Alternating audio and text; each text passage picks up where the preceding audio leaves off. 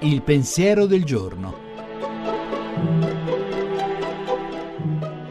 In studio Alberto Melloni, storico del cristianesimo, direttore della Fondazione per le Scienze Religiose di Bologna.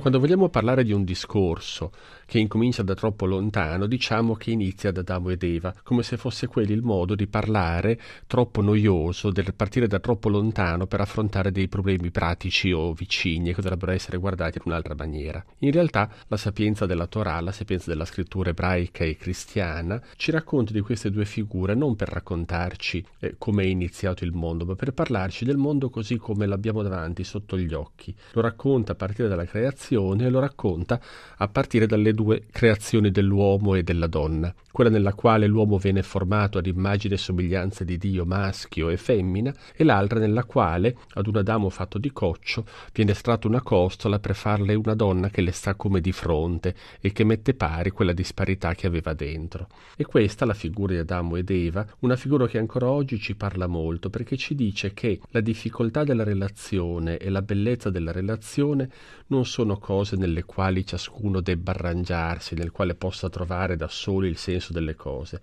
ma sono l'esperienza fondamentale del nostro stesso essere persone umane, quelle con le quali ci dobbiamo e ci possiamo comunque sempre misurare in un'apertura al futuro che ci promette solo bene.